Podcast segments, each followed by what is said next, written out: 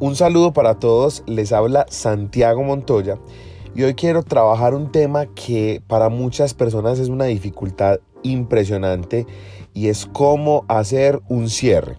Entonces ya estamos en la presentación, le hicimos la presentación y necesitamos saber si la persona está interesada o no.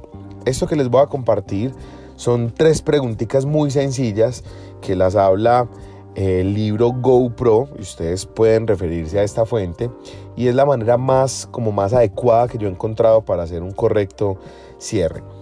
Ya le presentamos el negocio a la persona y hay que hacer las siguientes preguntas. La primera pregunta es, ¿qué fue lo que más te gustó? Cuéntame qué es lo que más te gustó. Esto lo hacemos para que la persona se enfoque en lo positivo. Muchas personas cometen el error de preguntar, bueno, ¿cómo te pareció? Y esa es una pregunta muy abierta. Uno dirige la pregunta diciendo qué fue lo que más te gustó. Entonces la persona dice, bueno, lo que más me gustó fue el dinero, lo que más me gustó fue el producto, lo que más me gustó fue las relaciones, lo que más me, gustó fue esto, aquello, lo otro. Y en eso empiezas a enfocarte porque ya estás entendiendo qué es lo que la persona la conecta mucho más. Lo segundo es, ¿ves una oportunidad para ti dentro de este negocio?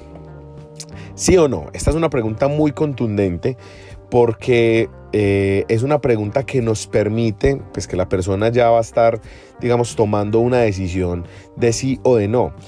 Eh, si la persona hizo un correcto, un corre, una correcta presentación, si nosotros hacemos una correcta presentación del negocio, el 95% de las veces en este punto la respuesta va a ser sí. La respuesta va a ser sí, porque si la persona no le interesara el negocio, desde el principio nos hubiera dicho y no, le hubiéramos, no hubiéramos llegado hasta el final de la presentación. Entonces, normalmente al final la gente dice que sí ve una oportunidad.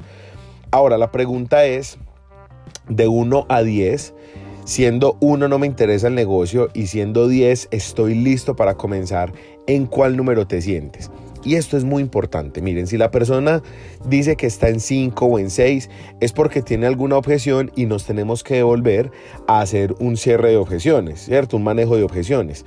A mirar si es el tema del dinero, si es el tema de, de que no tiene contactos o cualquiera de las cosas que se puedan presentar como objeción. Si la persona dice 7, 8, 9 o 10, entonces ya podemos empezar a hacer la cuarta pregunta, que es, ¿qué te falta para comenzar? ¿Qué te falta para comenzar? Y la persona ya nos va a decir, bueno, la plata. O no, es que no sé, me preocupa, tengo que hablar con alguien más. Entonces ya podemos empezar a mirar cómo solucionamos. Y hay una pregunta que a mí me gusta mucho cuando las personas dicen, no tengo el dinero, yo les digo, si te muestro una forma de conseguir el dinero, arrancarías. Y muchas personas van a decir, sí, de una y con esas personas ya dejamos de hacer cierre y pasamos directamente a la gestión de pagos. Si la persona duda o dice más o menos, entonces tenemos que seguir resolviendo la objeción que la persona está presentando. Entonces son cuatro preguntitas. La primera, ¿qué fue lo que más te gustó de lo que te mostré? La segunda, ¿viste una oportunidad para ti?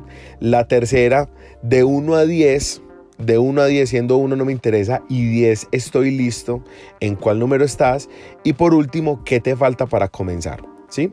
Si hacemos unas, estas cuatro preguntas de una manera adecuada, va a ser mucho más fácil cerrar a las personas y ayudarlas a tomar una decisión. Y ya lo que sigue aquí es obviamente hacer la gestión de pagos y todo el proceso de inscripción, pero es muy importante que no dejemos el proceso abierto, sino que lo cerremos, aprendamos a cerrar y aprendamos a que la persona llegue a tomar una decisión, sea sí o sea no, pero que tome una decisión. Espero que este audio les pueda servir muchísimo y que podamos hacer unos cierres súper efectivos. Feliz noche.